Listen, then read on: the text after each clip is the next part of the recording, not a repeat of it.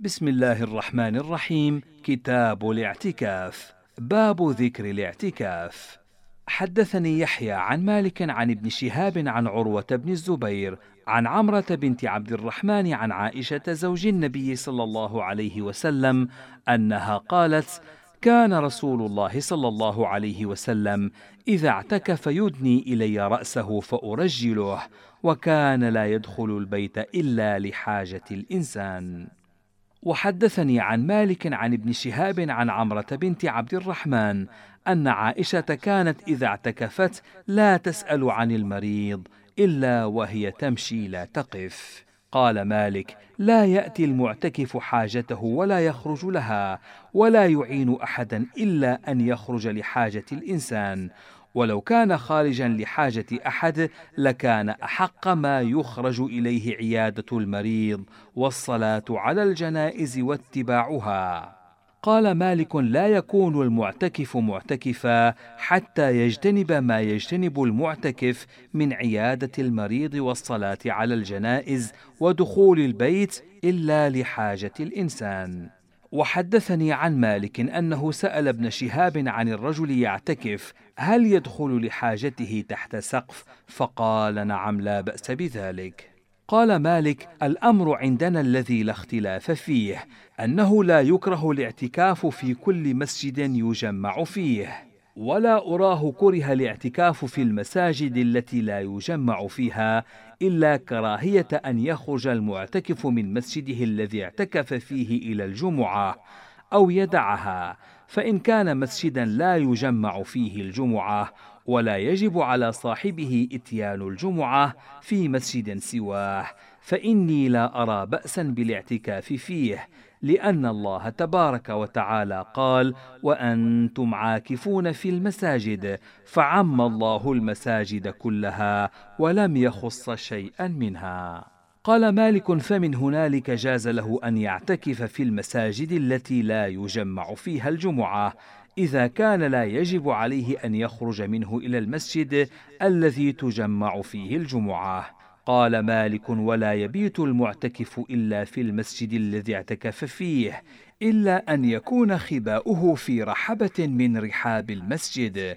ولم أسمع أن المعتكف يضرب بناء يبيت فيه إلا في المسجد أو في رحبة من رحاب المسجد. ومما يدل على أنه لا يبيت إلا في المسجد قول عائشة كان رسول الله صلى الله عليه وسلم إذا اعتكف لا يدخل البيت إلا لحاجة الإنسان ولا يعتكف فوق ظهر المسجد ولا في المنار يعني الصومعه وقال مالك يدخل المعتكف المكان الذي يريد أن يعتكف فيه قبل غروب الشمس. من الليلة التي يريد أن يعتكف فيها حتى يستقبل باعتكافه أول الليلة التي يريد أن يعتكف فيها. والمعتكف مشتغل باعتكافه لا يعرض لغيره مما يشتغل به من التجارات أو غيرها. ولا بأس بأن يأمر المعتكف بضيعته ومصلحة أهله وأن يأمر ببيع ماله أو بشيء لا يشغله في نفسه. فلا بأس بذلك إذا كان خفيفا أن يأمر بذلك من يكفيه إياه. قال مالك لم أسمع أحدا من أهل العلم يذكر في الاعتكاف شرطا وإنما الاعتكاف عمل من الأعمال مثل الصلاة والصيام والحج وما أشبه ذلك من الأعمال. ما كان من ذلك فريضة أو نافلة. فمن دخل في شيء من ذلك فإنما يعمل بما مضى من السنة. وليس له أن يحدث في ذلك غير ما مضى عليه المسلمون.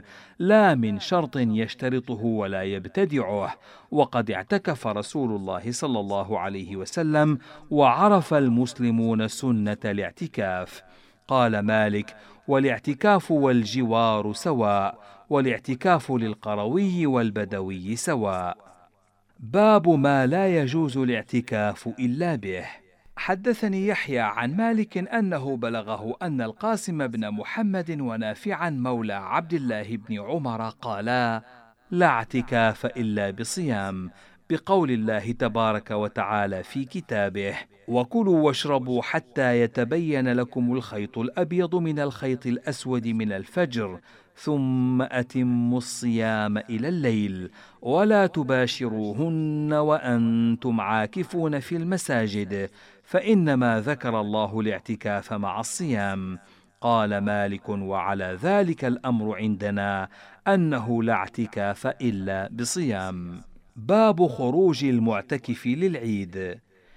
حدثني يحيى عن زياد بن عبد الرحمن قال حدثنا مالك عن سمي مولى أبي بكر بن عبد الرحمن أن أبا بكر بن عبد الرحمن اعتكف فكان يذهب لحاجته تحت سقيفة في حجرة مغلقة في دار خالد بن الوليد ثم لا يرجع حتى يشهد العيد مع المسلمين.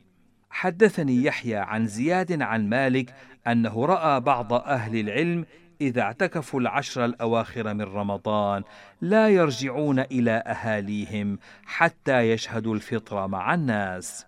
قال زياد: قال مالك: وبلغني ذلك عن أهل الفضل الذين مضوا، وهذا أحب ما سمعت إلي في ذلك. باب قضاء الاعتكاف حدثني زياد عن مالك عن ابن شهاب عن عمرة بنت عبد الرحمن عن عائشة أن رسول الله صلى الله عليه وسلم أراد أن يعتكف فلما انصرف إلى المكان الذي أراد أن يعتكف فيه وجد اخبيه خباء عائشة وخباء حفصة وخباء زينب. فلما رآها سأل عنها فقيل له هذا خباء عائشة وحفصة وزينب فقال رسول الله صلى الله عليه وسلم البر تقولون بهن ثم انصرف فلم يعتكف حتى اعتكف عشرا من شوال. وسئل مالك عن رجل دخل المسجد لعكوف في العشر الأواخر من رمضان فأقام يوما أو يومين ثم مرض فخرج من المسجد. أيجب عليه أن يعتكف ما بقي من العشر إذا صح أم لا يجب ذلك عليه؟ وفي أي شهر يعتكف إن وجب عليه ذلك. فقال مالك يقضي ما وجب عليه من عكوف إذا صح في رمضان أو غيره. وقد بلغني أن رسول الله صلى الله عليه وسلم أراد العكوف في رمضان ثم رجع فلم يعتكف حتى إذا ذهب رمضان اعتكف عشرا من شوال. والمتطوع في الاعتكاف في رمضان والذي عليه الاعتكاف أمرهما واحد فيما يحل لهما ويحرم عليهما. ولم يبلغني أن رسول الله صلى الله عليه وسلم كان اعتكافه إلا تطوعا. قال مالك في المرأة إنها إذا اعتكفت ثم حاضت في اعتكافها إنها ترجع إلى بيتها. فإذا طهرت رجعت إلى المسجد إيه ساعة طهرت ثم تبني على ما مضى من اعتكافها ومثل ذلك المرأة يجب عليها صيام شهرين متتابعين فتحيض ثم تطهر فتبني على ما مضى من صيامها ولا تؤخر ذلك. وحدثني زياد عن مالك عن ابن شهاب أن رسول الله صلى الله عليه وسلم كان يذهب لحاجة الإنسان في البيوت. قال مالك: لا يخرج المعتكف مع جنازة أبويه ولا مع غيرها باب النكاح في الاعتكاف قال مالك لا بأس بنكاح المعتكف نكاح الملك ما لم يكن المسيس والمرأة المعتكفة أيضا تنكح نكاح الخطبة ما لم يكن المسيس ويحرم على المعتكف من أهله بالليل ما يحرم عليه منهن بالنهار. قال يحيى قال زياد قال مالك ولا يحل لرجل أن يمس امرأته وهو معتكف ولا يتلذذ منها بقبلة ولا غيرها ولم أسمع أحدا يكره للمعتكف ولا للمعتكفة أن ينكحا في اعتكافهما ما لم يكن المسيس فيكره ولا يكره للصائم أن ينكح في صيامه. وفرق بين نكاح المعتكف ونكاح المحرم أن المحرم يأكل ويشرب ويعود المريض ويشهد الجنائز ولا يتطيب والمعتكف والمعتكفة يدهنان ويتطيبان ويأخذ كل واحد منهما من شعره ولا يشهدان الجنائز ولا يصليان عليها ولا يعودان المريض فأمرهما في النكاح مختلف وذلك الماضي من السنة في نكاح المحرم والمعتكف والصائم. باب ما جاء في ليلة القدر.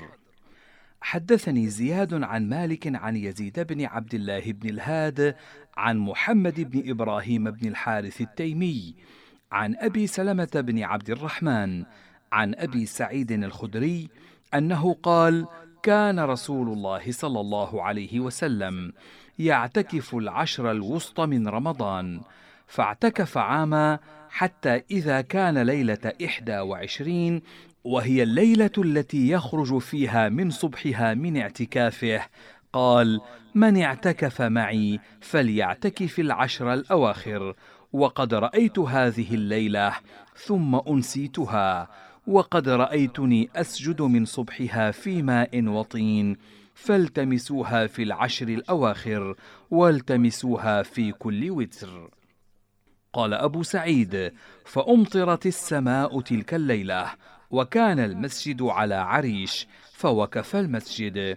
قال أبو سعيد فأبصرت عيناي رسول الله صلى الله عليه وسلم انصرف وعلى جبهته وأنفه أثر الماء والطين من صبح ليلة إحدى وعشرين. وحدثني زياد عن مالك عن هشام بن عروة عن أبيه أن رسول الله صلى الله عليه وسلم قال تحروا ليلة القدر في العشر الأواخر من رمضان وحدثني زياد عن مالك عن عبد الله بن دينار عن عبد الله بن عمر أن رسول الله صلى الله عليه وسلم قال تحروا ليلة القدر في السبع الأواخر وحدثني زياد عن مالك عن أبي النضر مولى عمر بن عبيد الله أن عبد الله بن أنيس الجهني قال لرسول الله صلى الله عليه وسلم يا رسول الله إني رجل شاسع الدار فمرني ليلة أنزل لها. فقال له رسول الله صلى الله عليه وسلم انزل ليلة ثلاث وعشرين من رمضان. وحدثني زياد عن مالك عن حميد الطويل عن أنس بن مالك أنه قال خرج علينا رسول الله صلى الله عليه وسلم في رمضان. فقال إني أريت هذه الليلة في رمضان حتى تلاحى رجلان فرفعت فالتمسوها في التاسعة والسابعة والخامسة.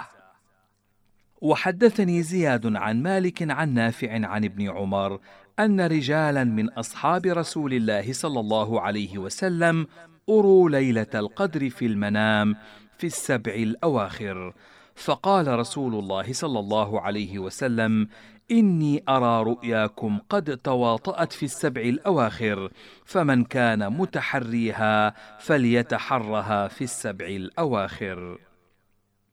وحدثني زياد عن مالك أنه سمع من يثق به من أهل العلم يقول إن رسول الله صلى الله عليه وسلم أري أعمار الناس قبله أو ما شاء الله من ذلك فكأنه تقاصر أعمار أمته أن لا يبلغوا من العمل مثل الذي بلغ غيرهم في طول العمر فأعطاه الله ليلة القدر خير من ألف شهر. وحدثني زياد عن مالك أنه بلغه أن سعيد بن المسيب كان يقول من شهد العشاء من ليلة القدر فقد أخذ بحظه منها.